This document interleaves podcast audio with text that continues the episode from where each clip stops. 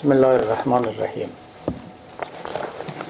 سلام عرض می‌کنم خدمت دوستان مدتی این مصنوی تأخیر شد با کمال تأسف جلسات سلوک دیندارانه ما به وقفه و تأخیر برخورد انشاءالله که اصل سلوک دیندارانه چنین نشود مدتی سیر بی سلوک می کردیم و امروز می خواهیم که سیر با سلوک رو از سر بگیریم.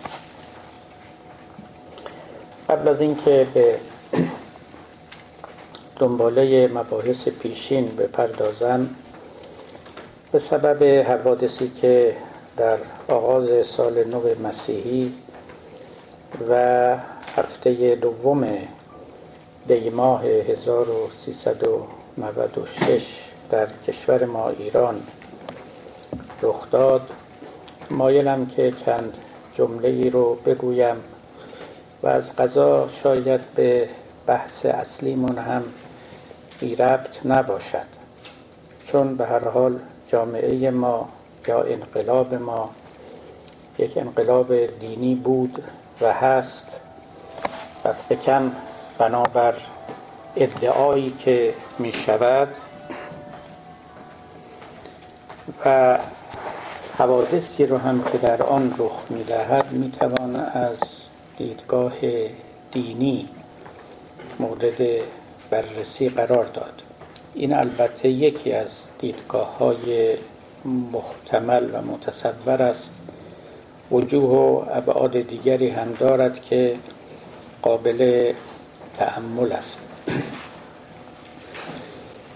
هممون در اخبار خواندیم و شنیدیم که ناگهان خیزشی در کشور روی داد و ظرف چند روز نزدیک هفتاد شهر کشور رو در نوردید و جمع عظیمی رو به خیابانها آورد. ابتدا اعتراضاتی بود و سپس چنان که اخبار گفتند به اقتشاشاتی منتهی شد. ابتدا شعارهای روشنتر سالمتر و اکثرا معیشتی و سیاسی مطرح بود و سپس به شعارهای به اصطلاح هنجار شکن و ساختار شکن منتهی شد. در میان شعارها سخن از خواسته بازگشت نظام سلطنتی هم دیده شد و یا برکندن و برافتادن نظام مستقر کنونی که البته اینها در کام حکومتگران شیرین نبود و اکنون هم گویا اون خیزش ها فرو خفته و پس از دستگیری ها و متاسفانه پس از کشته شدن بیش از 20 نفر فعلا سکوتی حاکم است. تا دوباره چه رخ دهد و این آتش زیر خاکستر دوباره کی سر برآورد و شعله بکشد و کشور رو در کام بگیرد. قصه ای که رخ داد خب توجه کثیری از دلسوزان و دلسوختگان و همچنین دشمنان رو برانگیخت. اما نکته جالب توجه این بود که عموم دانشگاهیان روشنفکران متوسطان شهرنشین اصلاح طلبان و امثال آنها با احتیاط بسیار نسبت به این حادثه برخورد کردند و تقریبا به میدان نیامدند و دیرادیر و اون هم ندر حین وقوع حادثه پیام هایی دادند حمایت هایی کردند و هم از سوی مردم رو دعوت به آرامش کردند و خصوصا خورده بر شعارهای ساختار شکن آنها گرفتند و از سوی هم حکومت رو دعوت کردند که اعتراضات مردمی رو بشنود و با مردم به مدارا و مسالمت برخورد کند و خشونت رو در دستور کار قرار ندهد. سپاهیان ما هم گفتند که تا اونجا که توانستن وارد معرکه نشدند و کار رو به دست پلیس وانهادند ولی نهایتا با دخالت محدود سپاهیان مطابق آمار دولتی بیش از 20 نفر در این حوادث متاسفانه کشته شدند و بالای هزار نفر هم دستگیر شدند و ماجرا اکنون از این حیث ادامه دارد. دانشگاه وزارت آموزش پرورش و غیره می‌گویند که پیگیر کار دانش آموزان و دانشجویان دستگیر شدند و به اصطلاح این فریب خوردگان رو می‌خواهند که از چنگال قوه قضاییه یا پلیس یا سپاه نجات بدهند. اگر ما این حادثه رو ساخته و پرداخته مخالفان درونی ندانیم و چنان که پاره گفتهاند و چندان بیراه و نامعقول هم نیست که کودتایی بوده است علیه دولت حسن روحانی و پاره از دولت مردان و سیاستمداران و وزیران کابینه روحانی هم در ابتدا اظهاراتی کردند که مهم همین معنا بود و به نظر می آمد که اونها چنین تحلیلی از حادثه دارند. اگر ما این قصه رو و این تحلیل رو جدی نگیریم گرچه به نظر من نمی‌توانیم صد درصد هم اون رو مردود بدانیم چون به اصطلاح it makes sense. ولی به فرض که اون رو فرو بنهیم و کنار بگذاریم اونگاه باید بیاندیشیم که چگونه می شود که در کشور ما چنین حادثه ای رخ می دهد و چگونه می توان اون رو تحلیل کرد و در مقابل او چه ایستاری چه position ی چه موضع و موقفی باید داشت و برای آینده آن چه فکری باید کرد و علی‌الخصوص برای ما که خارج نشینیم برای ما که نظری داریم به حوادث داخل و دشمن نیستیم بلکه دلسوزیم. و دلسوختگانیم چه اقدامی و چه خدمتی می‌توان کرد که ناگهان کشور در کام بینظمی و گسیختگی فرو نرود و خدای نکرده اتفاقی نیفتد که موجب شادی دشمنان شود و دست اونها رو در دخالت در کشور و برهم زدن بیشتر اوضاع باز بکند. مسئله این است همه ما درد دل داریم همه ما شکایت داریم همه ما به تفاریق از ناکامی ها و از نقصان ها با خبریم. اما چنین اتفاقاتی ما رو بیشتر به خود می آورد و لذا خوب است که درباره او بیاندیشیم. من پاره از نکاتی رو که به نظر خودم رسیده اینجا خدمت شما عرض می‌کنم اون هم در سبیل مقدمه. برای اینکه از کنار این حادثه بی عنایت و بی توجه عبور نکرده باشه ملاحظه کنید کشور ما در حال اشکالاتی داره و این اشکالات رو ظرف چهل سال است که هم دوستان می‌گویند و هم دشمنان. به دشمنان فعلا کاری نداریم. اما دوستان فراوان گفتند کسانی که در درون کشورند کسانی که بیرون کشورند کسانی که به اصطلاح اصلاح طلبند کسانی که بیطرفند کسانی که رانده شدگان درگاه حکومتند. اینا همشون وقتی که نظر می‌کنن خب در این بنا و در دیوار این ساختمان حکومتی شکاف های بسیار می‌بینند. و همین شکاف هاست که نشان می‌دهد که معماری درستی صورت نگرفته است. حکایتی رو ما میخواندیم در کتاب های دبستانیمون که درویشی خانه خریده بود خانه ارزانی که فرسودگی ها داشت. و در و دیوار قدیمی بود و اما این جناب درویش به جای اینکه اقدامی بکنه برای تعمیر اساسی این خانه هر شب می نشست روبروی دیوارها و سقف و در و پنجره و با تذرع می گفت که من می‌دونم که شما روزی فرو خواهید ریخت اما تو را خدا به من بگید که کی می‌خواد فرو بریزید که من که اینجا زندگی می‌کنم همسر من فرزندان من ما قافلگیر نشیم و راه فراری داشته باشیم. تا پس از مدت ها که سر رو کرد ناگهان شبی سقف فرو ریخت فرزندانش رفتن خودش مجروح شد. اونگاه نشست و با از در و دیوار گله کرد. گفت من سالها گریستم تضرع کردم التماس کردم. چرا به من خبر ندادی؟ اینجا بود که دیوار به صدا در آمد گفت چرا خبر ندادی؟ من هر چند ماه یک باری دهانم رو باز می‌کردم که به تو بگم. این سوی دیوار ترک می‌خورد اون بالای سقف شکاف می‌خورد. خب اینا دهن من بود. اما تو میومدی اینا رو با گل می‌گرفتی با گچ پر می‌کردی. من دیگه چجوری به تو بگم؟ دهن منو بستی منو خفه کردی. و لذا دیگه ناگهان من ریختم. من عین این ماجرا رو در کشور خودمون می‌بینم. متاسفانه یه عیبه های اساسی در این در دیوار این حکومت و این جامعه وجود داره. اما این حکومت به جای اینکه تعمیر اساسی کند این بنا رو کاری که می‌کند این دهنها رو میبنده. این روزنه ها و رخنه هایی که از اونها باید بانک اعتراض بیرون بیاد اونها رو می‌گیره.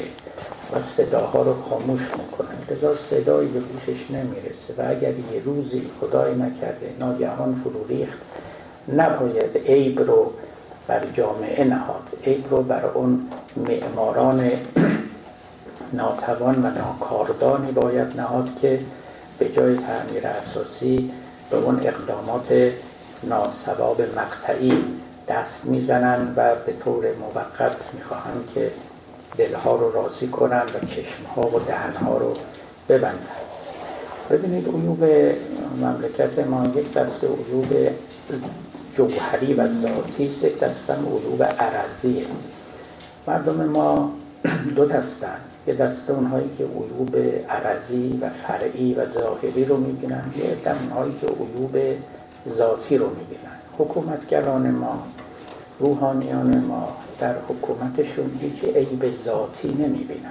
معتقدن اگر هم عیوبی هست عیوب عرضی است. یعنی در هر حکومتی پدید میاد.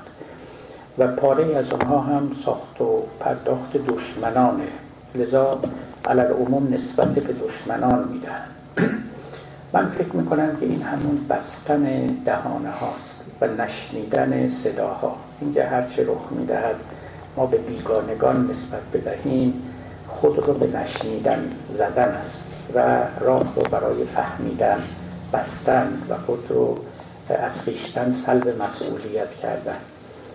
بر این بگذاریم که ای یعنی این مشکلات رو دشمنان پدید نمی آورن بنا رو بر این بگذاریم که مملکت و مردم دهانه های لازم رو برای اعتراض و برای بازگفتن مشکلات خودشون ندارن و لذا فرصت های این چنینی که پدید میاد ناگهان بیرون میان و به این شکل اعتراض آمیز و گاهی اقتشاش آمیز خواسته های خودشون رو ابراز می‌کنن اما این خواسته ها چیه؟ مردم عادی خواسته های معیشتی دارند. یعنی اگر حکومت کارآمد نباشه اقتصاد مردم رو سامان نده بیکاری رو تورم رو توهیدستی رو حاشیه نشینی رو بیعدالتی رو از بین نبره البته که اینها موجب شکایت و گله مردم میشه. و وقتی که هیچ دستگاهی نیست که به او پناه ببرند و همون دستگاهی که باید پناهگاه مردم باشه به فساد آلوده باشه همون نمکی که باید گند زدایی کنه خودش گندیده باشه وقت در اون صورت جز خیابانها جایی باقی نمیماند برای فریاد برآوردن و جز خیزش و شورش راهی و مکانیسمی برقرار نمیماند. مردم ایژوکیتد تحصیل کرده اینها مشکل تئوریک با این حکومت دارن. علاوه بر مشکلات معیشتی یعنی دشواری های زندگانی برای همه است. اگر بیکاری است اگر گرانی است اگر بیعدالتی است برای همه است. اما مشکلات تئوریک هم برای خودش مشکلی است. و مشکلات تئوری یعنی شما بنیان یک حکومتی رو قبول نداشته باشید. یعنی شما اساس این نظام رو براتون دفاع پذیر نباشه مبتنی بر عدالت نباشه. در constitution در قانون اساسی چیزهای آمده باشد که عقل زمانه اون رو نمیپذیرد. و وقت در این صورت این مشکلات دیگه لاینحل خواهد بود. مگر اینکه یک اتفاق بزرگی بیفته و یک تغییرات و اصلاحات بنیانی صورت بگیره. من می‌خوام بگم در کشور ما متاسفانه هر دو نوع نقیصه پدید آمده است و این دوتا داره دست به دست هم میده و ناراضیان همه جا رو پر کرده اند. الا البته پاره از افراد که خب نزدیکان حکومتن بنفیشریان منتفعن وست اینترست دارن. بالاخره منافعی دارن که با منافع اون دیگران مشترک است که اینا هم نسبتا کم نیستن ولی می‌توان اندیشید که از تعداد اونها هم به تدریج کاسته میشن حکومت هم از عقل جمعی مردم استفاده نمی کند متاسفانه راه رو بر خودش بسته است. من در نامه ای که به آقای خامنی نوشتم گفتم که این مطبوعات و رسانه های ما ریه های جامعه هستند. جامعه با اینها نفس می‌کشد اکسیژن فرو می‌برد. شما این ریه ها رو نبندید.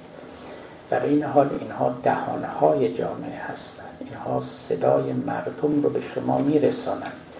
این دهانه ها رو نبندید.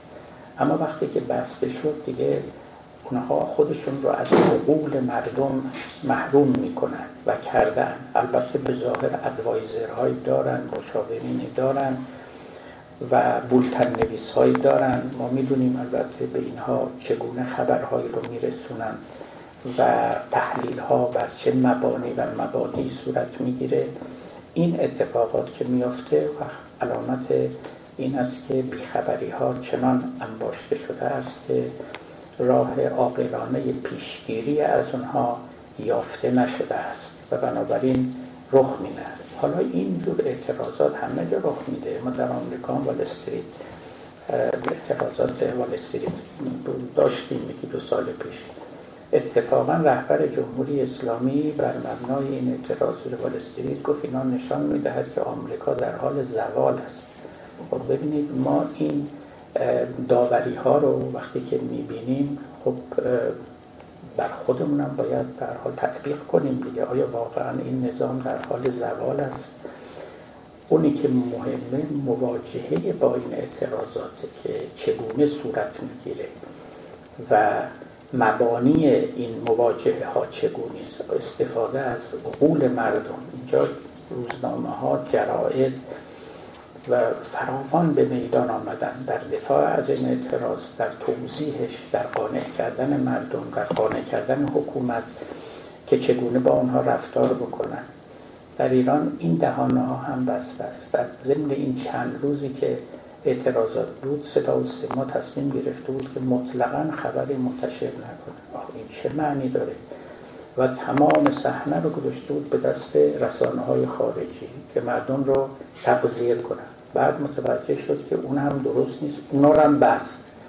خب اینا فقط بلدن درها رو ببندن. خب این چه شیوه حکمرانی است؟ این چه شیوه مواجهه با یه قومی است که تشنه دانستنند و این اطلاعات می‌تواند اونها را از این سو به اون سو بکنند.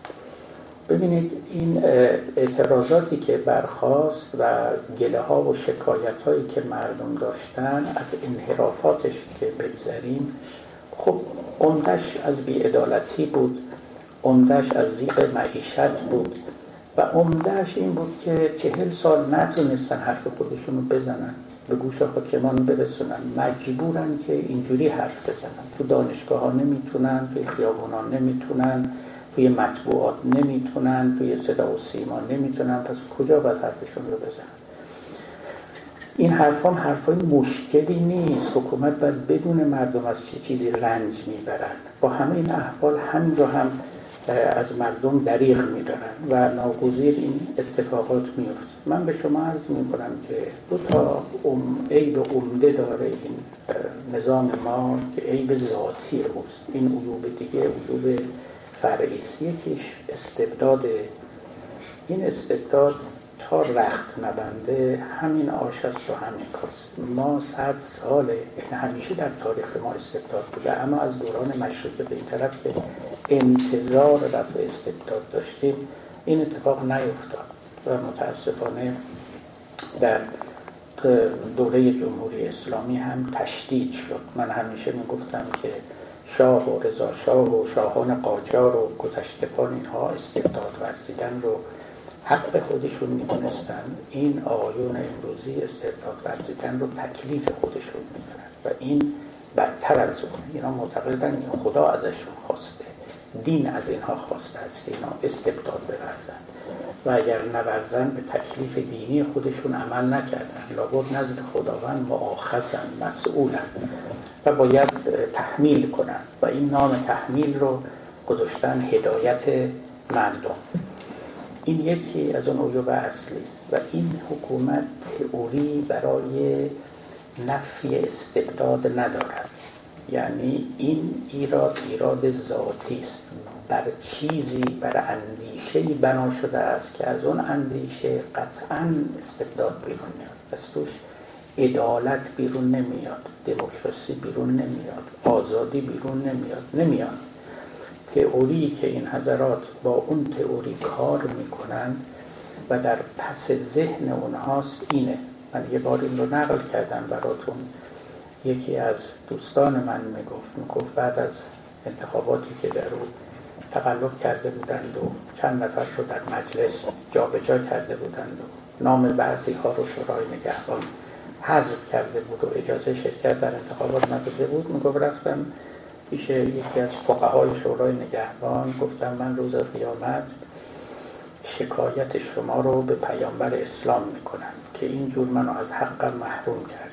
گفت من خیالت راحت کنم پیغمبر اسلام هیچ عقیده و آزادی نداشت.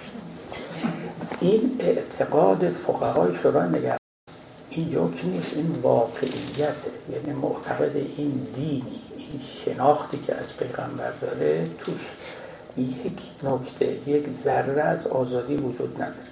حالا اینکه حقیقتا چنین هست یا نیست من کاری ندارم. ما به ذهنیت این کسانی که حاکمن بر سر ما و شما نظر می‌کنن. همین فقیهان سال خورده شورای نگهبان همین فقیهان سال خورده مجلس خبرگان اینها تمامشون از چنین ذهنیتی برخوردن ذهنیت این چنین ذهنیت فقهی فقهی که متضمن انواع و اصناف تبعیزه و اینا این تبعیزها رو عین عدالت می‌دونن. هیچ منافی با عدالت نمی‌دونن. خب اینا رو در قانون اساسی هم آوردن و و وفق او هم عمل می‌کنن. و شما هم اگر اعتراضی بکنید میگن خب اجرای بی تنازل قانون اساسی مقتضی همین رفتارهایی است که از ما سر می‌زنه. این یکی از مهمترین مشکلات ماست. هرچه هم ما فریاد بکنیم اگر فریاد ما به نفی استبداد معطوف نباشد همچنان یک به یک اصل امر فرعی ما پرداخته ایم. امر اصلی این است. من از اصلاح طلبان کشورمون تعجب می‌کنم. پاره از این عزیزان دوستان نزدیک منن. من به اونها حقیقتا ارادت دارم مثل آقای تایزاده آقای حجاریان. اخیرا بیانیه ای دادن و در این بیانیه آورده بودند که اعتراضات به حق است. حکومت باید گوش شنوا داشته باشه. در این حال اقتشاشات ناحق است. در این حال نکته نیکوی رو گفته بودند. گفته بودند که نسبت دادن این اعتراضات به دست های خارجی اهانت به ملت ماست. اینها خب سخنان نیکویی بود و واقعا هم همینطور اهانت به ملت. ولی انتظار بیشتری از این اصلاح طلبان. اونا باید جهت بدن به شعارهای مردم. اونها باید به اونها بگویند که خواسته ای رو که باید طالب باشید از حکومت چیست. درد اصلی ما هممون در کجاست؟ در اینکه باید اعتراض کرد قبول به چه چیز اصلی باید اعتراض کرد؟ میشه یه روز به گرانی نان اعتراض کرد؟ یه روز به گرانی قیمت برق یا گاز یا هرچه که اینها هم غلط نیست. اما نشانگیری باید درست باشه که اگر فرصتی به دست آمد آدمی بدونه که چه می‌خواد و این تیر رو به کدام سو و به کدام هدف پرتاب می‌کنه تا نتیجه مطلوبی به دست بیاد. البته اصلاح طلبان ما هم محضورات خودشون رو دارن. ما اینجا نشستیم و نمی‌تونیم از اونها کاری رو که نمی‌تونن طلب کنیم. در این حال اگر قرار بر این است که اصلاحی صورت بگیره و خدای نکرده این اعتراضات به بیراه نره علایه حال قومی باید ریسکی بکنن باید خطر پذیری بکنن. حکومت ما البته گفته است اعلام کرده است که اشتباهات شاه رو تکرار نخواهد کرد. و اشتباه شاه این بود که لای در رو قدری باز کرد. و در یک حکومت دیکتاتوری لای در رو شما اندکی باز بکنید طوفان در رو میشکند و به درون میاد و اینها نمی‌خوان اشتباه شاه رو تکرار کنند. ولی تکرار کردن اشتباه شاه این نبود که در اواخر املای در رو باز کرد. اشتباهش این بود که از ابتدا دیکتاتوری رو آغاز کرد. و دیکتاتوری نهایتا به یک چنین سرانجامی خواهد رسید که حتی برای اصلاح فرصتی نیست و هر کمترین اصلاحی به یک انقلاب متاسفانه منتهی خواهد شد. ما یه مشکل دیگه هم داریم در کشور که مشکل فرهنگی است. یعنی به نظر من علا رقم این که با اینکه حاکمان ما گوش فلک رو کرد کرده است که به علم و به فرهنگ و به غیره می‌رسن حقیقتا نرخ مدرک ها رو اونقدر ارزان کرده اند و دانشگاه ها رو اونقدر در چنگال و در قبضه قدرت گرفتن و مجال دادن به مجیزگویان و مدداهان که پیش بیفتن و متفکران رو پس بزنن که مملکت رو واقعا از فکر خالی کردن. خب یک نظام احتیاج به فکر داره. احتیاج به این داره که متفکران یاریش بکنن. اگر کنار بنشینن و فقط این مدداهان در صحنه باشن متاسفانه میبازن و دستشون توهی خواهد ماند. این هم اتفاقی است که در کشور ماست شب و روز دکترا تولید می‌کنن دانشجویان این ور و اون ور سطح توقعات رو بالا می‌برن اما دریغ از پروردن یک متفکر. اینا حال مشکلات اصلی ماست. من فکر نمی کنم که مشکلات کشور ما چنان باشه که لاینحل باشه. اما وقتی ما راه ها رو بستیم خب ناگزیر لاینحل خواهد بود. من خدمت شما عرض بکنم دوای درد کشور ما از حکومتگران که در دست اونها نیست. اونا خودشون part of problem اونا خودشون problem ان. اونا رو نمیشه ازشون توقع داشت که مشکلات رو حل کنن. کسانی که ادنا نسبتی با حکومت دارن حتی اصلاح طلبان حکومتی. به گمان من اینها هم به دلیل وست اینترستی که دارن قدرت حل مشکلات رو ندارن هم ریسک خیلی بالاست هم اونا نمی‌خوان ریسک بکنن.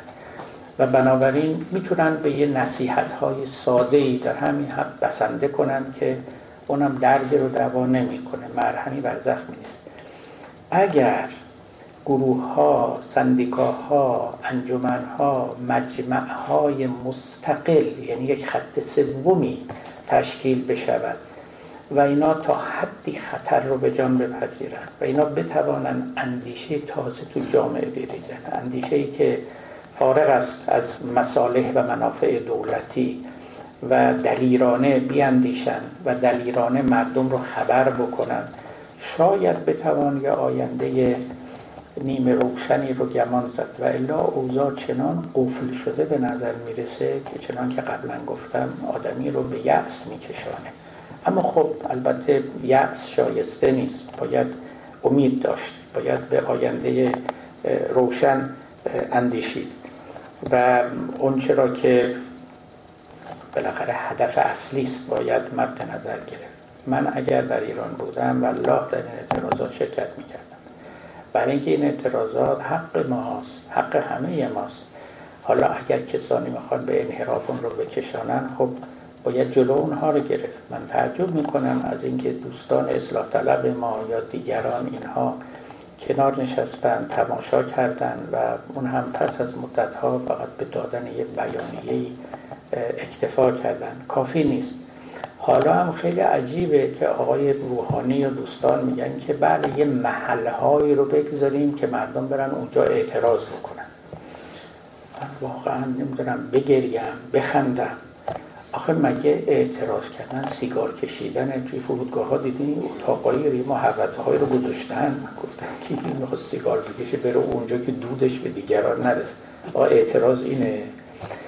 شما خب اگه می‌خواستید همین دانشگاه ها رو آزاد بذارید در اونها اعتراض صورت بگیره. اینا که هست اینا که بود.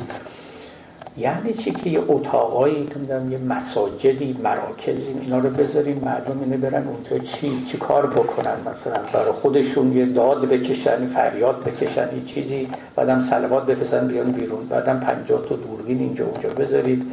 که عکس همه رو بگیره و صدای همه رو ضبط بکنید این چه اعتراض کرد؟ این چه معنا داره؟ یعنی حقیقتا ندیدن مسئله است گم کردن راه مسخره کردن امره و بعدش هم معلومه که سر همبندیه یعنی کنار هم یه چیزی گفتن و از مسئله گذشتن و و فعلا شب و روز کردن روز و شب کردن تا فردا هم خدا کریمه. ببینیم که اتفاق تازه میفته. و اینا خب حل بنیادی نیست.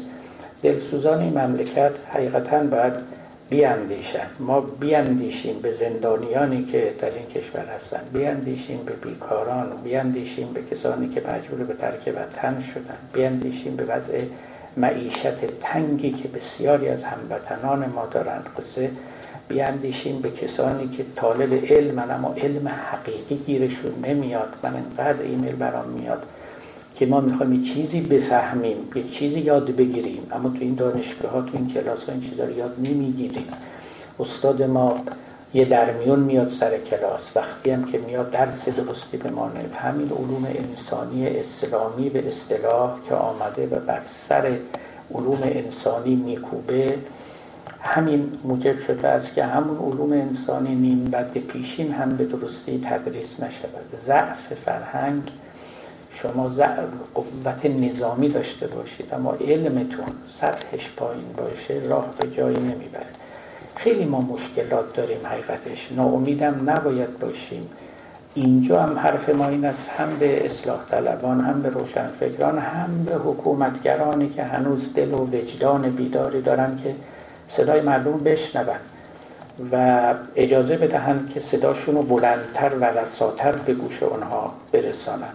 اگر واقعا روشن فکران ما اصلاح طلبان ما دائما از سوریه شدن مملکت میهراسند و اینکه احتیاط می‌کنند و احتراز می‌کنند و پاشون در اعتراضات نمی‌گذارن میگن مبادا مملکت مثل سوریه بشه مثل لیبی بشه که مسئولیت و مظلمش رو آسمان ها نمی‌تونن بکشن. همه ما میترسیم. اما اعتراضات کور ممکنه به اینجاها بیانجامه اما اگر اعتراضات رهبری داشته باشه شعار مناسب داشته باشه نه اینطوری نمیشه. اگر اینایی که در درون مملکتند دل سوزند همین اصلاح طلبان اینا شعار درست مطرح کنن. چنان اعتماد مردم جلب کنند که بتونن رهبری این اعتراضات رو به عهده بگیرن. من خطابم به آقای خاتمی خطابم به دوستان دیگر است اینا اگر ریسک کنن و رهبری این اعتراضات رو به عهده بگیرن این اعتراضات بیراه نخواهد رفت.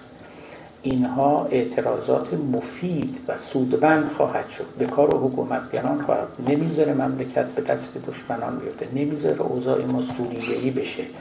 اون خوف و حراس رو کنار می‌زنه و البته حکومتی که باد کاشته طوفان رو خواهد کرد و در این اعتراضات خیلی چیزها مورد سوال قرار خواهد گرفت و عیوبی که نهفته است و اون رو نهان کردن آشکار خواهد شد.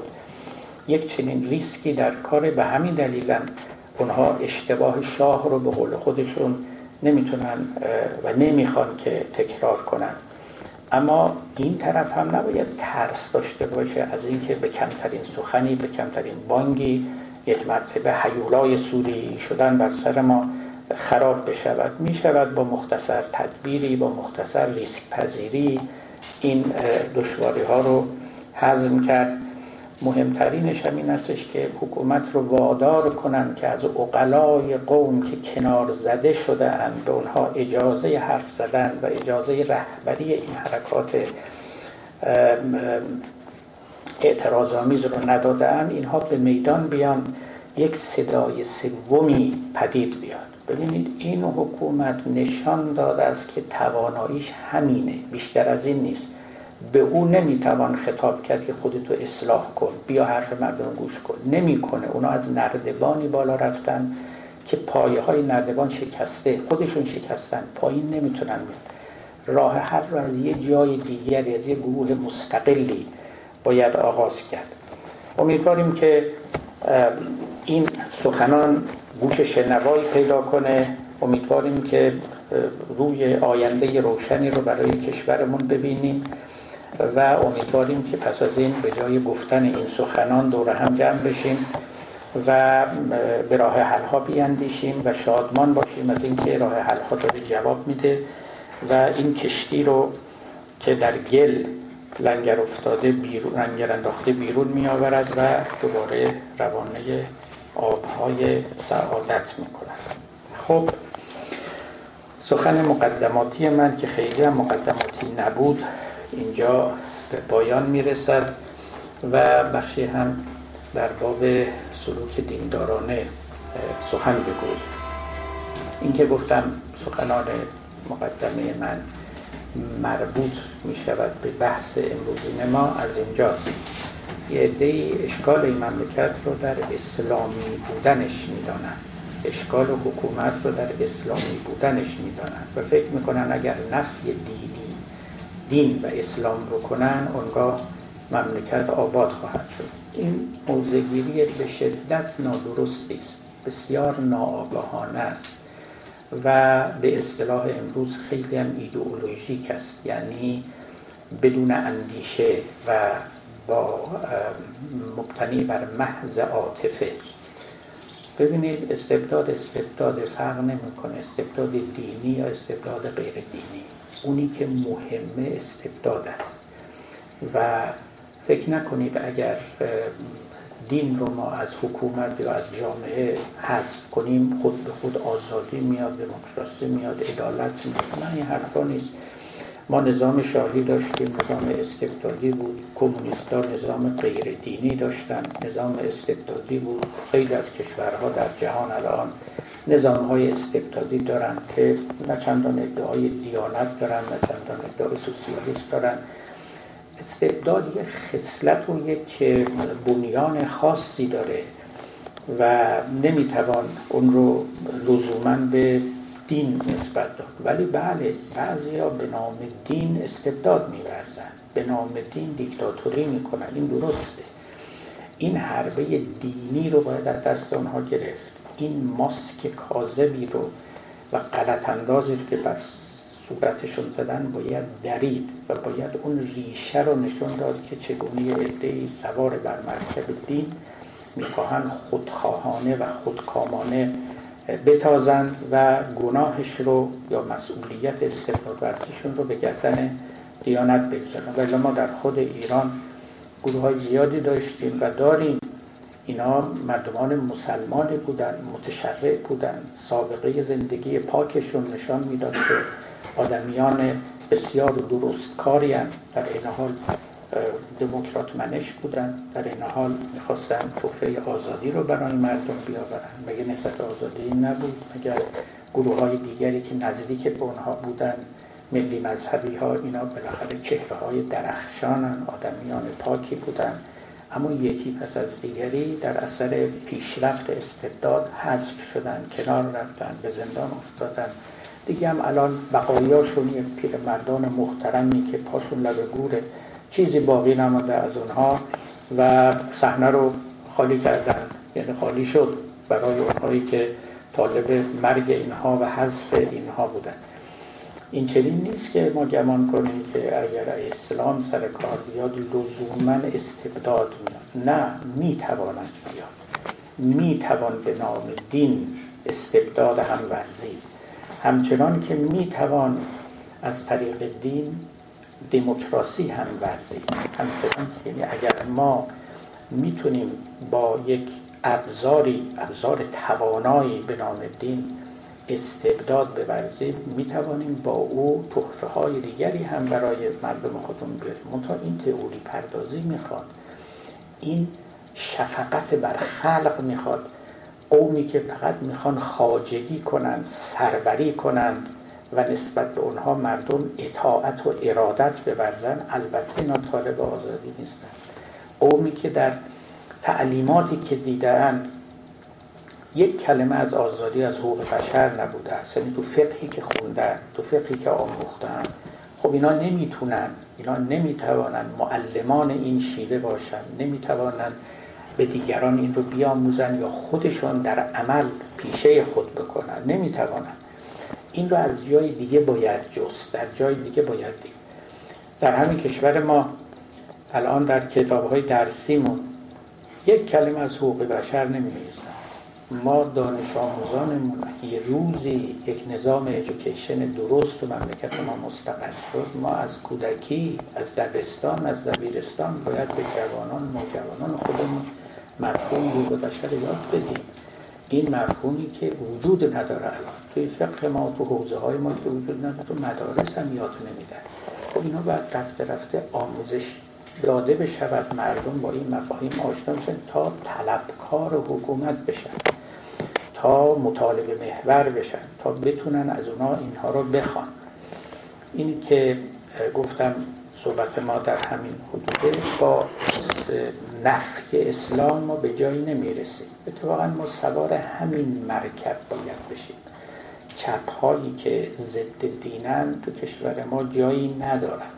اینو خودشون هم می‌دونن ما هم می‌دونیم. ما هم از دین نمی‌خوایم استفاده ابزاری بکنیم. ما میگیم یه حقیقتی با یک پتانسیل قوی در این کشور هست که دل کثیری از مردم رو برده زندگیشون رو بر اساس او نهادن فرزندانشون رو در این مکتب تربیت می‌کنند و حاضرن جانشون و مالشون رو نصار این مکتب کنند یک چنین پتانسیلی کجا وجود داره؟ از این پتانسیل البته روحانیت استفاده کرد و با کمال تأسف سوء استفاده کرد. می شود از اینها حسن استفاده کرد. یک دین حد اقلی رو به مردم آموزش داد و اونها به حقوقشون آشنا کرد و به دنبال او راه رو برای پیشرفت های بعدی هم گشود. ببینید ما یه طایفه هستیم که به حال اینو می‌دونیم که بلا فاصله انگ غربی بودن و اینها به ما زده میشه. نه ما برامون خیلی آشکار است. ما نه با استبداد دینی هیچ همگرایی داریم همسویی داریم و نه با استبدادهای نوع دیگری که به نامهای دیگری در جهان هست. لذا تکلیف ماها روشن است و خوشبختانه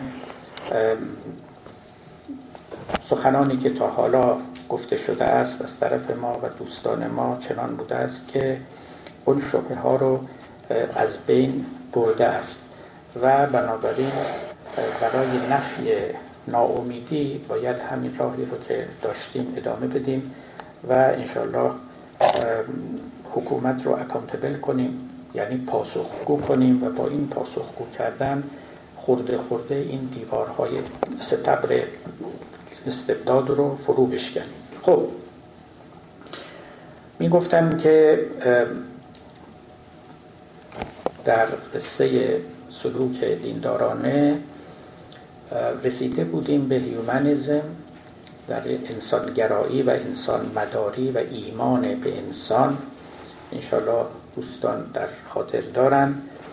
و یکی از نکاتی که آوردم این بود که مسئله حقوق و مطالبه حقوق بشر از فراورده های اومانیزم بود. یعنی آدمی وقتی که به خیشتن پرداخت و قدر خود رو دانست و به این نتیجه مهم رسید که او در این جهان نیت دارد و حتی در مورد قدر خود مبالغه کرد و خود رو برتر از همه چیز نشان به یکی از نکته ها که رسید و اون رو برجسته کرد عبارت بود از مسئله حقوق. و این سخنی که خب من بارها گفتم که از دوره رونسانس به این سو یک انسان تازه متولد شد به نام انسان محق. در مقابل انسان مکلف که انسان پیش از رنسانس و پری مدرن بود. نه اینکه اشاره کرده بودم برای شما نه اینکه مفهوم حق در گذشته وجود نداشت. اونچه که مهم بود این است که این مفهوم غلبه نداشت. آدمی خود رو با او تعریف نمی‌کرد. اونچه که مهم است این است که مفهوم حق طبیعی وجود نداشت.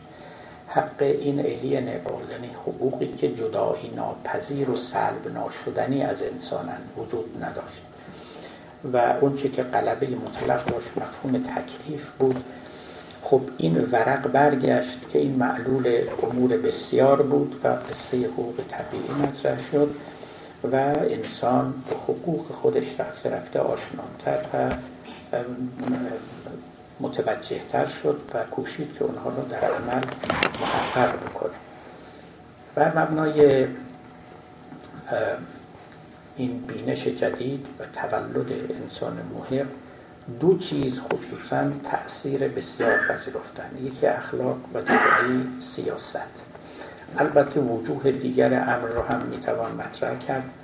اشاره کردم که یکی از معزلترین و مهمترین مسائل روزگار ما تعارض حق و اخلاق است که اینها چگونه در کنار هم می نشینند و یا چگونه در مواجهه با یکدیگر غالب یا مغلوب می شوند اشاره کردم که فی المثل قصه همجنسگرایی در روزگار ما یکی از موارد و مصادیق مشخص تعارض اخلاق و حق است. خب پیشینیان و تفکر سنتی گوید که همجنسگرایی نارواست و غیر اخلاقی است و یک رزیلت است به هر شکلی که می‌خواد باشه. علا رقم این که در گذشته ها در خود جوامع اسلامی اینها رواج داشته ولی هیچ کسی بر روی اونها صحه نمی نهاده و اونها را اخلاقا روا نمی است.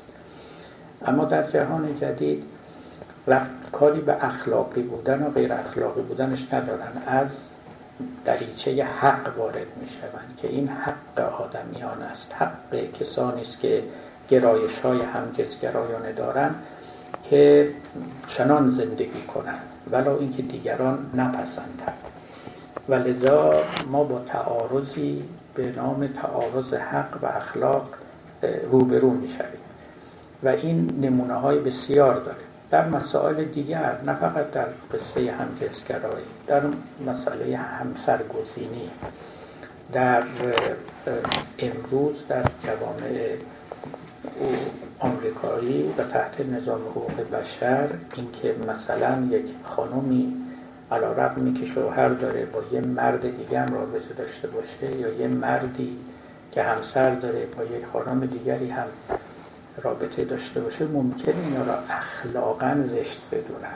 اما براش هیچ مجازاتی مقرر نکردن. یعنی حق این افراد می‌دونن. میگن اگرم این کار رو کرد حکومت به او تعرضی نمی کند معاخذه نمی کند گرچه که جامعه ممکنه اونها را اخلاقا محکوم بکند. علمای اخلاق این کار رو ناسواب بشمارند.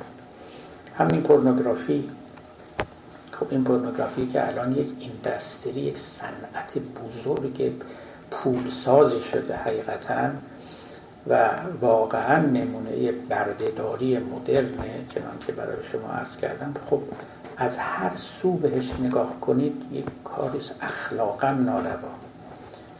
ولی خود فیلسوفان اخلاق در روزگار ما اینها در این زمینه ها کتاب ها نوشتن مقاله ها نوشتن که در یک حدودی اینها رو تجویز می‌کنن. و جلوگیری از اینها رو خلاف و منافی حقوق انسان می‌دونن. وقتی که یک خانومی می‌خواد اونجوری زندگی بکنه وقتی که یه آقایی یه چنین خانومی رو استخدام می‌کنه و به او پولی پرداخت می‌کنه برای اینکه جلوی دوربین بیاد و چنین و چنان بکنه. خب این رو جزو حقوق اینها می‌دونن. کسی که می‌خواد اینا رو تماشا بکنه بره اون چنین فیلمایی رو ببینه فر اینا رو جزو حقوق رو می‌دونن. هیچ دلیلی نمی‌بینن که او رو اصطلاح منع کنن. گرچه ممکنه کثیری هم باشن که این کارا رو اخلاقا ناروا بدونن. خب بدونن. تو دلشون خودشون نکنن. دیگران رو هم نهی کنن نهی اخلاقی بکنن. جلو اونا رو هم نمی‌گیرن. اما جلوی اونایی هم که اون رفتارها و اون کارها رو دارن اونا هم نمی‌گیرن. این همون تعارض حق و اخلاقه که یکی از مشکلترین مشکلات روزگار ماست و هم حقوقدانان رو و هم اخلاقیون رو حقیقتا در یک معرکه و یک تنگنای دشواری قرار داده. خب این از کجا سرچشمه می‌گیره؟ از همون humanism ی که گفتیم و از پدید آمدن قصه حق. من شاید برای شما گفتم ابتدایی که در تواریخ مربوط به نوشته شدن constitution آمریکا نوشتن که آقای جفرسون و دیگران که قصه حقوق رو مطرح کردن و در اساس قانون اساسی آمریکا اون رو نهادند جفرسون گفت گفت این حق که باز پاش باز شد به constitution انتظار هر چیزی رو داشته باشه. اون موقع در مخیله اینا نمی گنجید که زنان فی‌المثل بخوان کاندیدا برای ریاست جمهوری بشن. به منزله یک امر بسیار غریب بسیار بعید جفرسون گفته بود انتظار داشته باشید که روزی مسلمان بیان رئیس جمهور آمریکا اینقدر بعید به نظر می رسید براشون ولی گفت وقتی اسم حق رو ما آوردیم دیگه از اینا نمی‌تونیم جلوگیری کنیم. زنان که هیچی یهودیان که هیچی مسیحیان کشورمون که هیچی سیاهان که هیچی مسلمونان ممکنه میاد رئیس جمهور ما بشه واقعا درست هم هست. درست هم هست. یعنی شما همین که گفتی آدمیان حق دارن دیگه اون سرش ناپیداست. خب این همین بود که راه داد به همجنسگرایان راه داد. به همه چیزها دیگه. کلمه حق که اومد وسط اینا از توش اومد بیرون. اونایی که این مفهوم حق رو اختراع کردن نمی‌رسن در چه صندوقی رو دارن باز می‌کنن. و از توی این چه جونورایی میاد بیرون. بعضیشون خیلی زیبا عالی خوشگل بعضی هم چه مارا اقربایی. اما همه با هم آمدن بیرون. آب شور و شیرین از این چشمه زد بیرون. و همینطور جاری است در فرانسه که همین حقوق بشرشون شاید دو سه سال قبل از آمریکا نوشته شد و آمریکایی هم از اونها بخشیاش رو بخشایش رو گرفتن. اونها هم همینطور. اونها وقتی که می نوشتن گفتن وای با اینی که ما نوشتیم فردا پروتستان ها میان سر کار. پروتستان ها اون موقع ها بدتر از هر کافری شمرده می شدن وای پس فردا زنان میان سر کار. اونا عینا همین فکر رو داشتن و همین اتفاقات افتاد. البته طول کشید تا جا بیفته و طول کشید تا به وضعیت امروزشون برسه. یعنی دیگه چنان بشود که تبدیل به یک سکولاریزم ستیزگر بشه که اینها بیان و بحث کنن بگن نه تو مدارس هم نمیشه مسلمان ها غذای مختلف بخورن متفاوت بخورن. باید همین گوشت خوک هم بخورن چنین و چنان. که خب رفته رفته می‌بینید که جا به اینجاها رسیده کار به اینجاها رسیده. یکی در تعارض اخلاق بود با, با حق که مسئله حقوق بشر دندان خودش رو نشون داد و دومی در عرصه سیاست در عرصه سیاست البته می‌توان گفت که گویا خیرات و برکاتش بیشتر بوده. دموکراسی حکومت حق مدار است. استبداد حکومت تکلیف مدار است. این پارادایم شیفت از تکلیف به حق و غلبه حقوق بر تکالیف در اینجا می‌توان گفت مبارک بوده است. ببینید اولا حکومت کردن بر آدمیان محق حق مدار کسانی که مطالبه گرن کار مشکلی است. آدمیان مطیع حکومت کردن بر آنها کار راحت تری است. کسانی که سر صدا نمی‌کنن از شما چیزی نمی‌خوان اعتراض نمی‌کنن و تسلیم فرمان شما هستن. اما کسانی که برای خودشون استقلال قائلن و حرفی دارن و طلبی دارن خب البته که کار مشکله. و شما مگر به خود خشونت بورزید منافی می شود با اصل حق مداری. لذا باید حکومتتون رو یه جوری سامان بدید که این حق مدارها در او راه پیدا کنن جای رسمی پیدا کنن. قاچاقی اینا مثل همون اتاق اعتراض که آقایون گفتن نرن توی اتاق اعتراض قاچاقی اعتراض کنن. اصلا حرف زدنشون استقلالشون محور و مبنای جامعه و حکومت باشه. این میشه rights politics یعنی حکومت یا سیاست مبتنی بر حقوق. و نهاده شده بر شانه و دوش آدمیان حق مدار. از اینجا بود که خب constitution نویسی پدید آمد حکومت های استبدادی قانون اساسی نداشتن و قوانین اساسی در واقع برای نوشتن حقوق مردم بود. به طوری که حاکم رو ملزم کند که به اون حقوق گردن بگذارد و اون قوانین رو در جامعه عملی بکند. نهادهایی هم که در این حکومت های دموکراتیک پدید آمد اینها همه بر اساس حقوق آدمیان. قانون من اون نوبت خدمت شما گفتم. گفتم جناب مستشار و دوله چی؟ یک کتابی نوشت صد سال پیش تحت عنوان یک کلمه.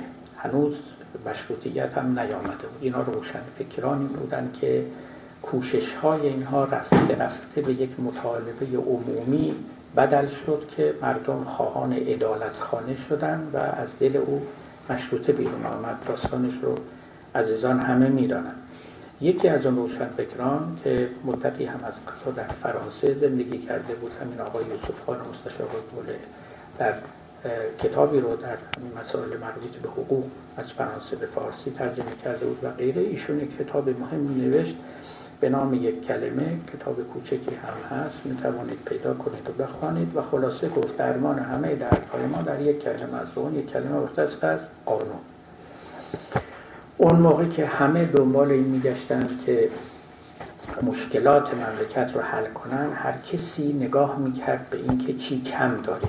ایشون با تجربه ای که از زندگی در غرب داشت گفت خب ما قانون کم کشورهای اروپایی قانون مدارند و خودکامگی وجود نداره و حاکم نمی‌تونه هرچی دلش خواست انجام بده و غیره. من عرض کردم برای شما که در حال حاضر هم در کشور ما روشنفکرانی پیدا شدن که دم از قانون می‌زنن و باز همون رو میگن. میگن قانون چاره مشکلات ماست.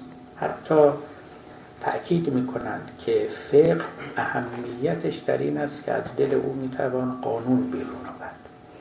من نام این کسانی که این چیزها رو میگن نمی‌برم. اونایی که با مجلات و با مکتوبات داخل کشور آشنا هستن می‌دانند که چه کسانی رو میگن و هم از کسانی که در داخل روحانیت یا بیرون روحانیت خب سعی اینها مشکور باد سعیشون معجور باد. اما به گمان من یک نقصان در کارشون هست. من خودم هم مدتها پیش نوشته بودم در کتاب مدارا مدیریت که فقه یک جنبه مثبت هم داره یک بعد مطلوب هم داره و اون که مردم ما رو با قانون آشنا می کند اینکه چگونه باید تابع قانون بود. خب فقه بالاخره قوانینی نیست یا به ظاهر شکل قانونی دارد برای اینکه رفتار زندگی دینداران رو سامان بدهد. اما و هزار اما یک امای بزرگ اینجاست و اون که قوانین فقهی یا شبه فقهی مبتنی بر تکلیفند در حالی که قوانین جدید حق مدارانه یعنی متضمن بیان حقوق مردم هستند ولذا رساله یوسف خان مستشار دوله که می‌گفت چاره ما در یک کلمه است و اون یک کلمه قانونه یه چیزی کم داشت. چاره ما آره در یک کلمه است ولی اون یک کلمه قانون نیست اون یک کلمه حق است. اگر امروز قرار باشه که ما یک کتابی بنویسیم اتفاقا اوضاع امروز ما خیلی شباهت داره با اوضاع ما قبل مشروطه. من واقعا خیلی شباهت ها می‌بینم.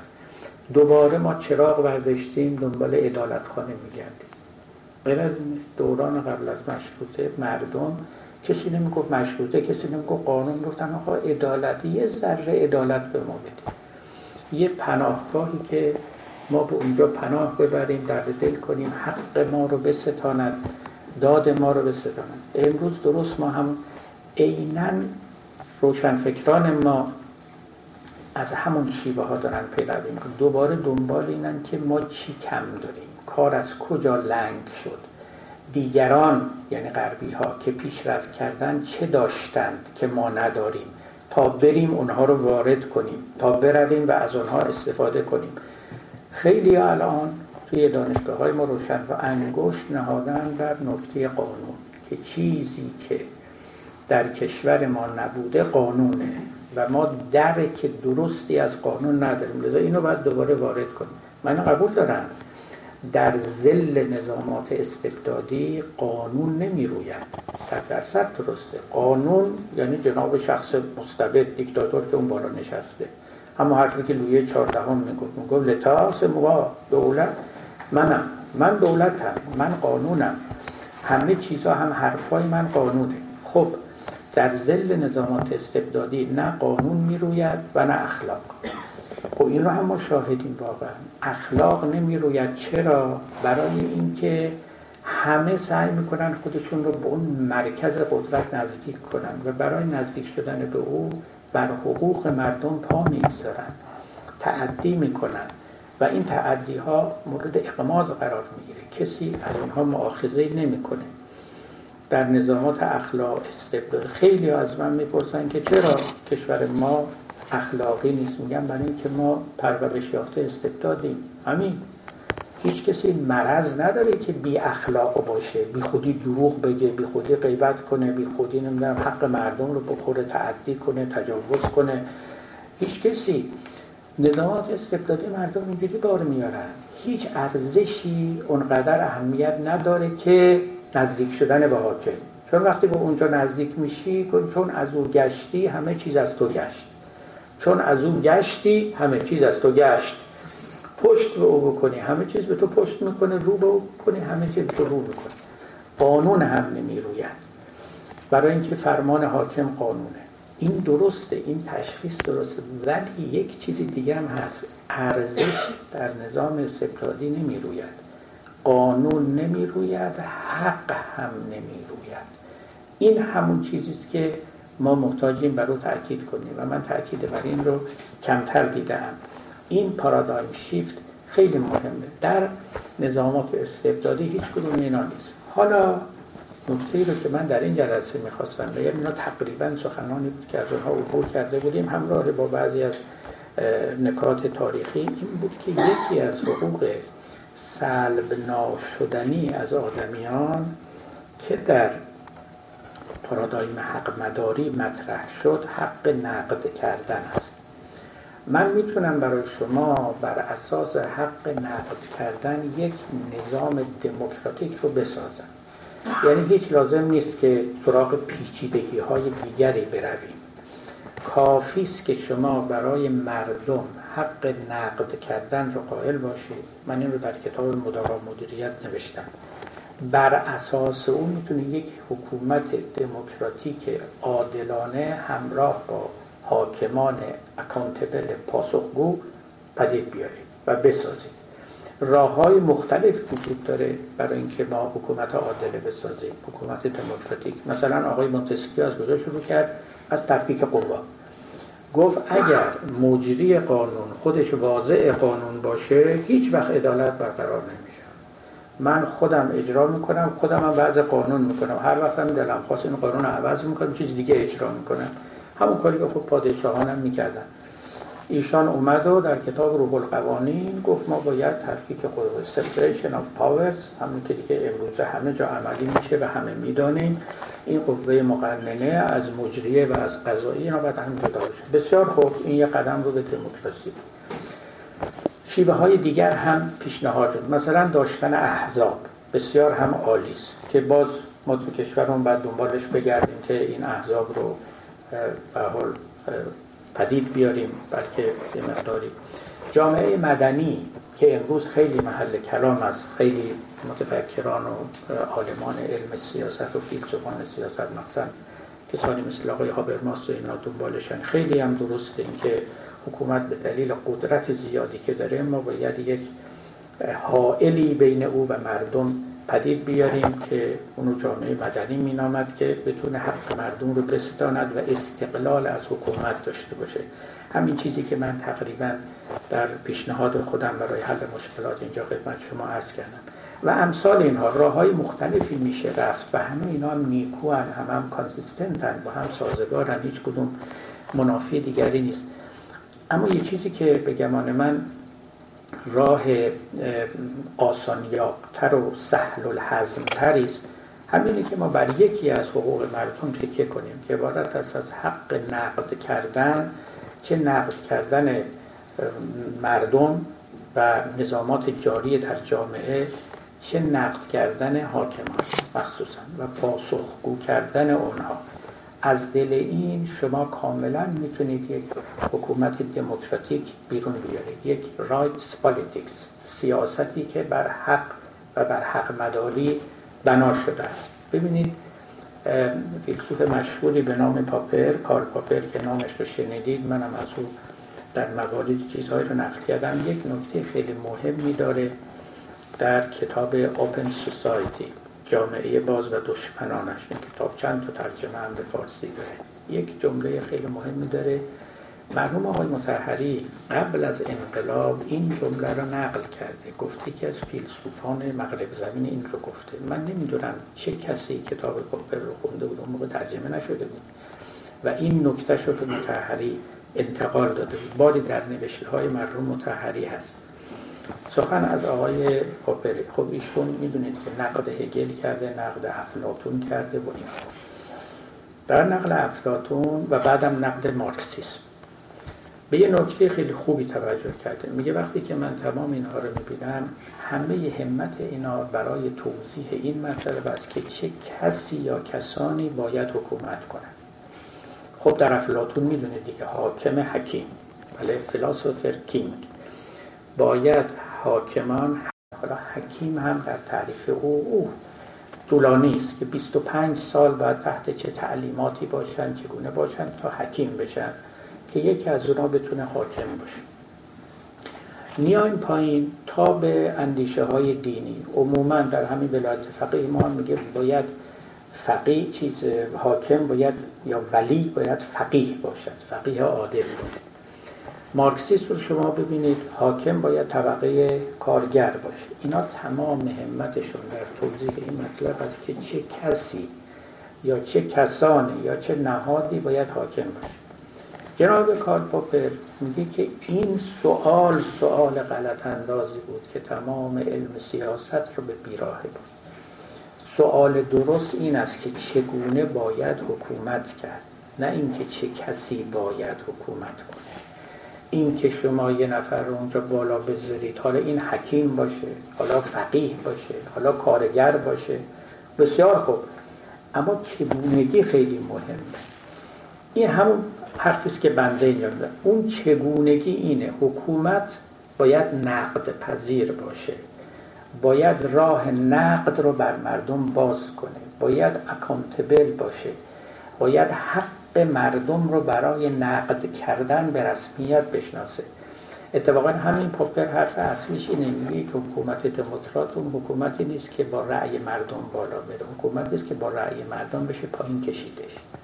برای اینکه شما ممکنه یک حکومت رو انتخاب کنی بره اونجا بگه خودتون انتخاب کردین دیگه پس تموم شد. ما نشستیم بر مسند حکومت حالا بکشید خب این درست نیست. باید راههایی باز باشه. همون راههایی که به اصطلاح در حکومت های مهمترینش هم مطبوعات و رسانه هاست در زمان ما که اینا بتونن حرف مردم رو و نقدشون رو به گوش دیگران برسونن. که اگر ناکارآمد است اگر بیکفایت است اگر ستمگر است این بشینه بیاد پایین از مستد حکومت و جاشو به کس دیگری بده. لذا مهمترین سوال در عرصه حکومت حکومتگری این نیست که چه کسی حکومت کنه. به همین دلیل واقعا تو نظاماتی که بر مبنای حق مداری کسی که میره اون بالا خیلی اهمیت نداره نه اینکه هیچ اهمیت نداره. خب الان این آقا رفیق ما که تو کاخ سفید نشسته به حال خیلی آدم خیلی علیه السلامی هم نیست. ولی بالاخره این نظامات اینا رو هم بالا می‌بره. یه روزم ببینید یه حکیم رو برد بالا. برحال همه اینا میشه. حتی به قول آقای جفرسون یه روز ممکن یه مسلمونی بیاد اینجا. وای. این است که ولی وقتی که این نباشه همه چیز وابسته میشه به اون کسی که خودش رو این قانون می‌دونه. باری این نکته بود که من در این نوبت می‌خواستم عرض بکنم که نظام حق مداری و هیومنیستی پیامدهای اخلاقی ارزشیش چگونه است؟ پیامدهای سیاسیش چگونه است؟ و ما این هیومنیزمی رو که چنین فرزندانی داشت امروز به رأی العین داریم مشاهده می‌کنیم. من اینجا زیاد بسته کلام نمیدم اما فقط عرض می‌کنم خدمت شما که بنده حقیر که هم نقصانهای پارادایم تکلیف رو دیدم و اندیشیدم و آزمودم و هم نقصانهای پارادایم حق مداری رو دربارش اندیشیدم و به رأی العین دیدم که اینا هیچ کدومشون پرفکت نیستن کامل نیستن و از دلشون بعضی از ما رو اقرب ها هم بیرون می‌زنه. مدت مدیدی سال هاست که به یک پارادایم سومی فکر می‌کنم. که منافی حق تکلیف نباشه اما فراتر از اینها بره. همون فراتر رفتن هگلی. و من تا مدت ها اون پارادایم سوم رو مخفی می‌کردم. نمی‌گفتم جز و اسرار بنده. ولی حالا بنده اینجا در محضر شما این راز رو فاش می‌کنم. منتها فقط همین اسمش رو میگم تا یه وقتی فرصت پیدا کنم که شرح مبسوطی دربارش بدم. اون پارادایم سوم عبارت از پارادایم شرم. بنده معتقدم از یک مفهومی از یک کانسپتی به نام شرم می‌توان استفاده کرد.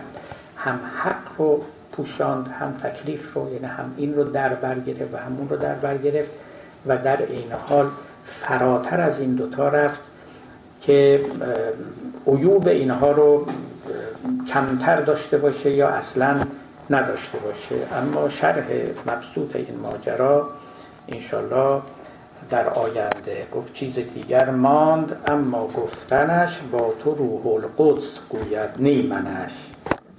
و سلام علیکم. سخنرانی اخیر داشتیم توی راجع به آتن و اورشلیم که البته یه سال من نسبت به اونجا اون سخنرانیتونه در جواب یکی از دوستامون داشتین آخر سخنرانیتون بود که راجع به وحی رسولانه بود که شما توضیح داده بودین که وحی تجربه وحی راجع به سمعی و بسریه و بودی شد. شما مسئلتون بود. یعنی پیامبر در وقتی که گفته بودیم که در معراج رفت این قرآن دنباله همون معراجه و مشاهده کرده بوده. و در مورد این رویای رسولانه اینطور که من متوجه شده بودم نظر نظریه شما بحث درباره زبان قرآن بوده نه حقیقتش. ولی به عنوان اتصال مثلا بنی با حضرت نبی با مقام غیب یعنی اینکه چگونه پیامبر در این جریان بحث قرار گرفته بوده. با در نظر گرفتن این تئوری سوالی داشتم از خدمتتون. اینکه آیا این وحی که بر سایر پیامبران مثل حضرت موسی علیه السلام و یا عیسی که به همون شکل پیامبر نازل شده بود آیا بر اونها هم نازل شده. یعنی این مکانیزم اونا هم کشف شهود بوده. و یکی این که از خدمتتون این که این صورتی که کلیم الله بودن حضرت موسی به چه معنیه؟ و سوال دوم این راجب حروف مقطعه که در ابتدا برخی سوره قرآن هستش. می‌خواستم ببینم حدود مثلا 29 تا سوره که با عنایت آرا مثلا اینا تفسیر توجیه شده. اینا چجوری پیامبر در حد اقل 29 بار حروفی رو که به خواب ببینن یا بشنوه چطور به هیچ زبان رسمی که قابل پذیرش یا مثلا ترجمه نشده اینا چجوری بوده؟ اگه لطف بفرمایید یه سخنرانی دیگه بکنه خیلی ممنون. بله همطور بله همطور که گفت اتفاقا این سخنرانی دیگه باید بنده همطور که شما می سخنرانی دیگری کردید. هر حضورتون که حالا مربوط نمیشه البته به بحث اینجای ما. شاید هم پاره از دوستان اون سخنرانی آتنتا اورشلیم رو نشنیده باشند به علاوه همین سوال هم در اونجا چندان سوال مناسب با متن سخنرانی من نبود. سوالی بود که در حاشیه قرار داشت. عزیزانی که طالبن که جواب این سوال رو بیابن حال به نوشته های من مراجعه کنم. من تقریبا اینا رو پاسخ گفتم اونجا. الانم خیلی ملخص خدمت شما عرض می‌کنم. در باب حروف مقطعه. مثل الف لام میم الف لام را کافیه ها یا انساد و امثال اینا. من در تئوری خودم رأی ویژه‌ای در این باب ندارم. و بیشتر متمایلم به رأی کسانی که در این باب سخن گفتن اینها رو از جنس وحی به نظر من نمی‌توان دانست و پیامبر هم نیامده بود که سخنان نامفهوم تحویل مردم بده یه چیزایی رو تو کتابا بذاره تو قرآن بگذاره که هیچکی نفهمه و بعد بگوین این اسراریست بین خدا و پیامبرش. خب اگه اسراریست به ما چه؟ چرا توی قرآن اومده؟ چه ربطی به ما و زندگی ما و دین ما داره؟ برخی از مستشرقی نظری را ابراز کردن که من میپسندم و به نظر من پذیرفتنی است و اون که بسیاری از اینها جز دو سه تاش که خیلی نمیشه اونها رو زیر این رأی آورد همشون ملخص بسم الله الرحمن الرحیم یعنی کسی که اینها رو می نوشته خیلی شورت هند خواسته بنویسه بسم الله الرحمن نوشته الف لام را نوشته الف لام می یه ذره اینا رو شما این بر خیلی شبیه بسم الله الرحمن الرحیم. و این حرف خیلی معقول و مقبولی است. در چند تا از این حروف مقطع این صادق نیست اما در بسیاری از آنها در نیمی بیشتر از آنها صادقه. حالا شاید هم چیزای دیگه باشه بعضی گفتن اسم نسخه نویسانه یعنی چون اینا رو ابتدا به اصطلاح به صورت فاسیکول هر کسی برای خودش یه بخشی سوره رو داشت و غیره که نهایتا جمع آوری شد به رمز مثلا اسم خودش رو بالای او نوشته بود. هرچه که باشه چندان از دلش معرفتی بیرون نمیاد و دربارش هم نمیشه سرمایه گذاری کرد. اما در مورد سوال اولی شما من این رو نوشتم. ببینید اگر ما به اون سخنی که در مزامیر داوود هست در کتاب مقدس در عهد عتیق. به او توجه کنیم و چند جای دیگر تورات اونجا صریحا میگه که ای خدا که با پیامبران در رؤیا سخن می‌گویی. لذا اگر این رو ما مطلق بگیریم و حکم کلی بر مبنای او بکنیم سخنانی که با پیامبران دیگر هم گفته شده است قاعدتا در یه فضای رویایی صورت گرفته. خیلی از در خود تورات و در پایان انجیل یعنی آخرین کتاب انجیل که رویای یوحناست اینا اصلا رسما اسم رویا بهشون دادن. خیلی حالت معراجی داره حالت رویایی داره و تعویل های مختلف هم از اینها. صورت خدا رو دیدن که مثلا سوار بر درشکه می آید چیزایی از این. درست شبیه اون که تو قرآن هم هست که جا عرب که و الملک و صفا صفا خدا میاد. و یحمل عرش ربک یوم ازن سمانیه هشت ملک تخت خداوند رو حمل می‌کنن خیلی شبیه اینها در رؤیاهایی است که در عهد عتیق هم آمده است. شما اگه اونها رو بخوانید. یا خدا رو می‌بینن که در یه سیلی یا طوفانی با سیل و طوفان می آید خیلی شبیه این که در قرآن داریم که تخت خدا بر آب است و کان عرشه علی الماء. اینا رؤیاهای مشابهی است. شما اگر نگاه بکنید اتفاقا تحکیم می‌کند اون نظر رو که اینا جنبه رؤیایی داره.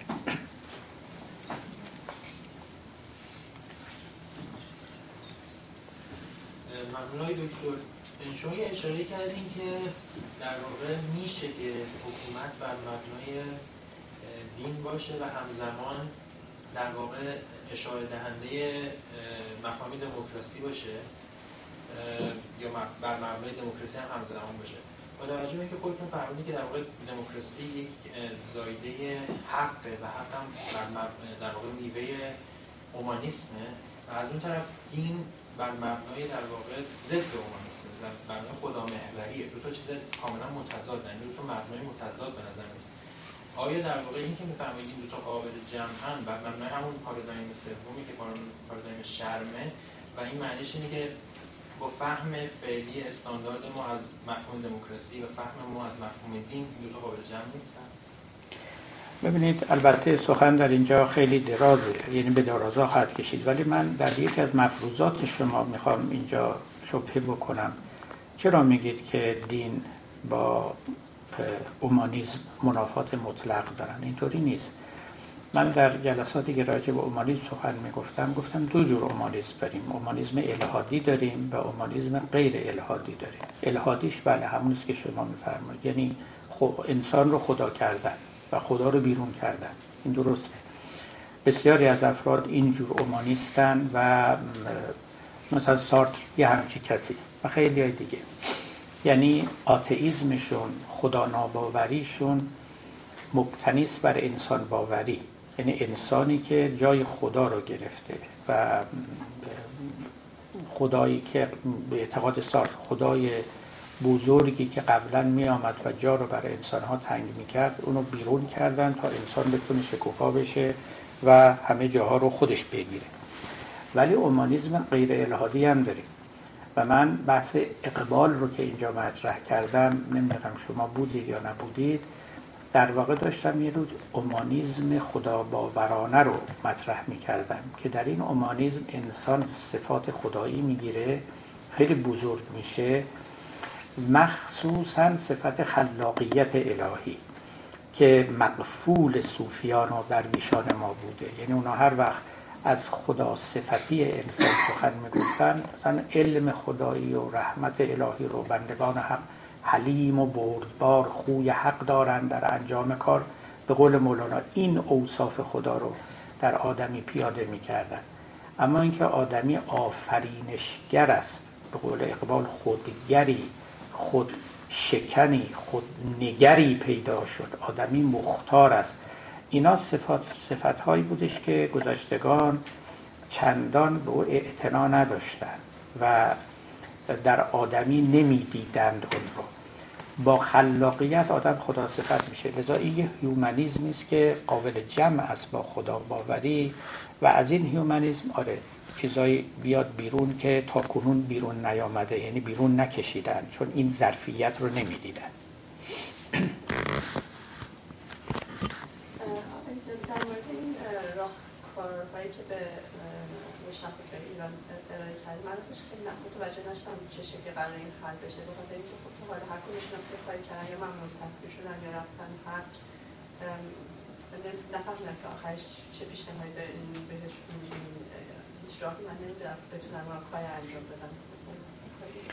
بله می‌دونم. یعنی شما هم مثل من تقریبا گفت همه بادی پیمای محبت چون من سر راحت ننهادی به سر بالینی یعنی احساس می‌کنید که کار به قفل شدگی رسیده کار به یأس. من می‌خواستم بگم که همچنان امیدوار باشیم و آینده رو تاریک نبینیم. البته ریسک لازم داره. من قبول دارم. گفتم اینجا اشاره کردم حکومت به خیال خودش نمی‌خواد تجربه شاه تکرار کنه. بنابراین کمترین صدای اعتراض رو هم نمی‌خواد بشنوه. کمترین آوانسی retreat ی عقب نشینی concession ی نمی‌خواد بکنه. چون احساس می‌کنه که اینها ضعف تلقی میشه و مردم همین که این ضعف رو ببینن خواسته های بعدی رو مطرح می‌کنن و اینا باید تا پایان عقب نشینی کنن و لذا همه چیز از دست بدن. لذا میگن الف رو نمیگیم که تا یا نریم.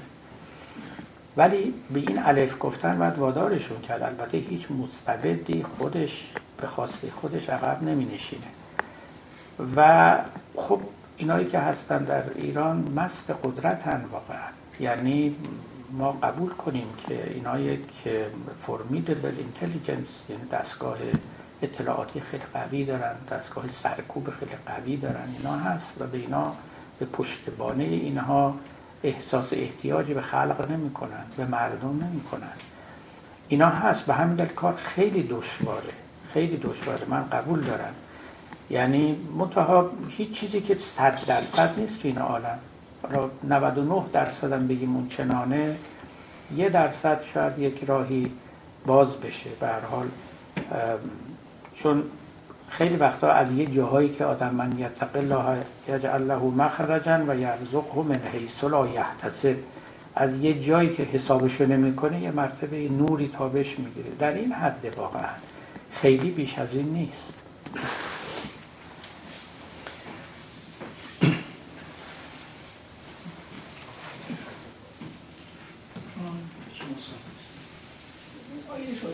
در این تحلیل شما خود نظام دیکتاتوری و فسادهای درونیش که موجب تباهی و تجزیه قدرتش میشم حساب آورد و در واقع کل من علیها فان علاوه نظام های دیکتاتوری هم مشمول این قاعده هستند در نتیجه درست که وقتی وقتی تنگ می‌گیرن و هر روزنه ای روزنه خارج از خودشون اتفاقا وقتی است که در درون خودشون به شدت متزلزلن. از یه مجلس ختم هم برای یه مورد تو کرج میترس. درسته؟ با توجه به این همون روزانه امیدی است که بله لذا به بله. نظر من باید اینم در نظر الان در کشور ما اصلا حاکمیت وجود نداره. جنگ بین سران قواست اینا میان اونا افشام کردن. و درجه فساد هم قبل رفته که همه حرف دارن برای اینکه رقیبشون رو دزد میلیاردی کنن نه میلیارد دلاری. یعنی نه مثلا یه دونه ماشین مثلا رفته به قیمت رسمی خریده بلکه یه, یه ریشتراش دزدیده یه ریشتراش با توجه به این لذا مسئله روشن فکران را مسئله ناراحتی عمومی مردم.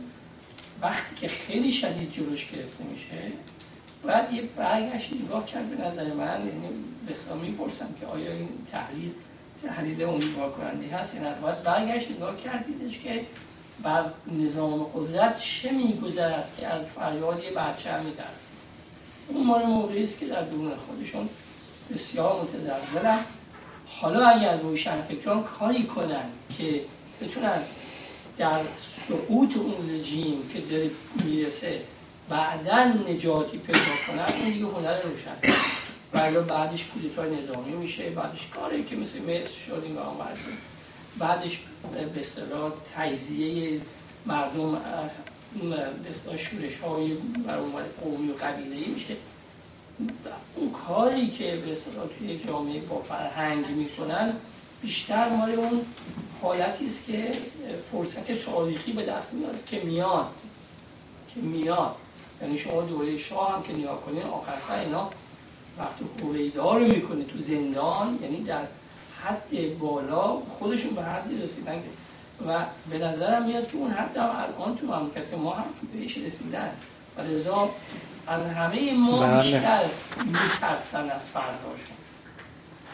صد درصد بله.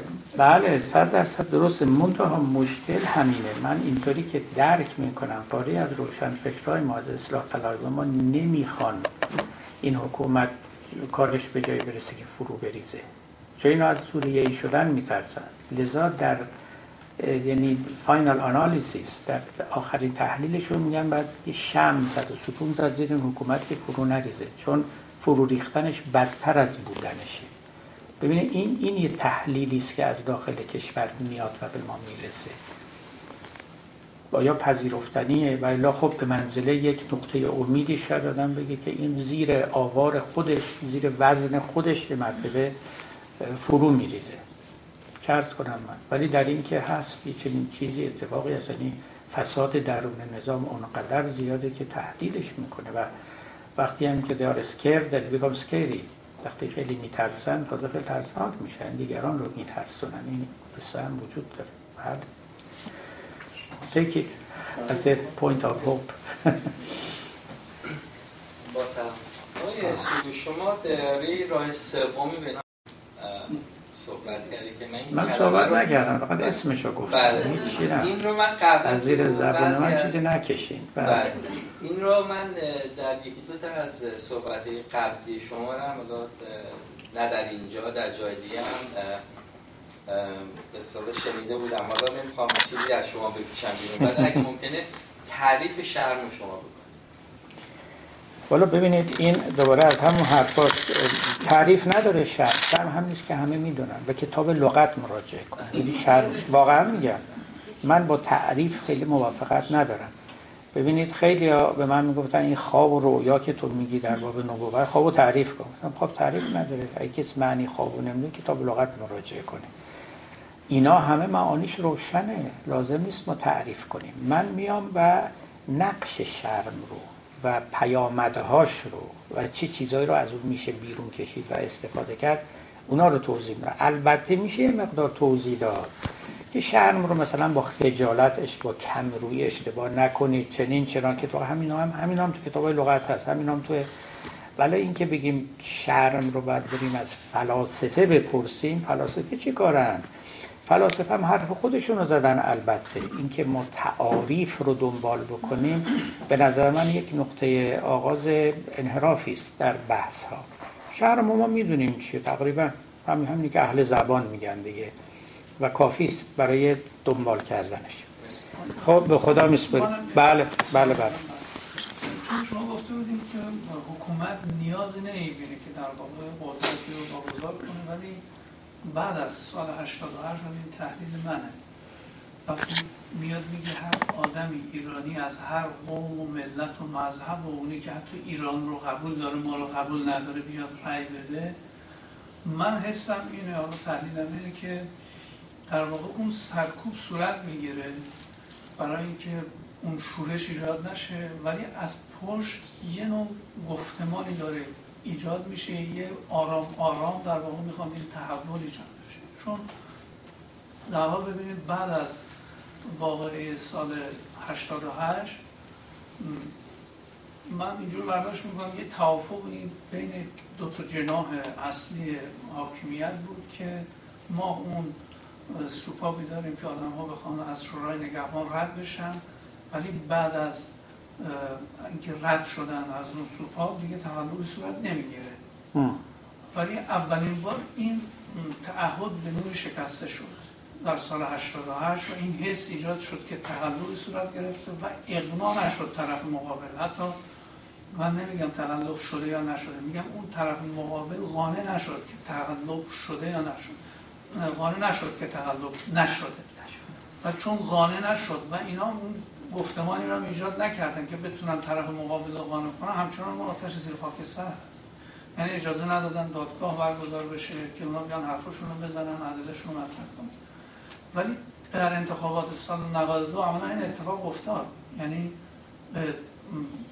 در واقع یه حالت میانه ای و افراد اجازه دادن بیان نامزد بشن. مردم آمدن رأیشون دادن و اون رأیی که داده شد به درستی خونده شد. یعنی طرف مقابل که فکر می‌کرد رأی میاره رأی نیاد الان هم به همین الان که شما می‌بینید خب این اتفاقاتی که بعد از این شورش داره به اصطلاح اتفاق افتاده بعد از این جنبش عملا مثلا همین دیروز خب اومده قوه قضایی اومده گفته که اینا دستشان از آمریکا و نمی‌دونم رئیس سازمان سیام اومد این کار رو کردن ولی توی جلسه ای که تو مجلس بود جلسه در واقع غیر علنی نماینده مجلس اومدن گفتن وزارت اطلاعات و اون نهادهایی که رصد می‌کنه جریان رو گفتن اصلا هیچ نشانه وجود نداره که نیروی بیگانه اومده باشه این کار کرده باشه. یعنی میگم در حال یه صداهایی هست. یعنی اون چیزی که من دارم میگم یه امید وجود داره که این تحول آرام آرام اتفاق بیفته. شاید در واقع اون دره رو به لحاظ بیرون ماجرا اونا باز نمی‌کنن. ولی از پشت صحنه دارن در واقع یه اتفاقاتی رو مدیریت می‌کنن که بتونن این چیز بیفته. چون که امروز راجع به صدا سیما هم نماینده مجلس به رئیس صدا سیما گفت شما یه کاری بکنن که بالاخره اون یه وسط ملی بیفته از نام شما. که ملی دیگه کسی نگه. یعنی شد واقعا چنین اتفاق بیفته منتها مقاومت تو هسته سخت هست که به اتفاق نیفت. حالا گفتم نظر شما درس کنم. امیدوارم همینطورا باشه. بله. یعنی لای در وا کنن ها؟ خودشون که وا نمی‌کنن. دیگران بلکه فشار بدن باز بشه. بله. خیر انشالله به حال وطن خودمونه. هممون دلمون میسوزه براش. و خدا نکنه که سوریه بشه و خدا نکنه که استبداد دوام بیاره. هیچ کدومشو نمی‌خوایم ما. و این راه وسط رو بخوایم پیدا کنیم هم کار دشواری است. ولی انشالله امیدهایی هست لابد. بسیار خوب. همه رو به خدا میسپارم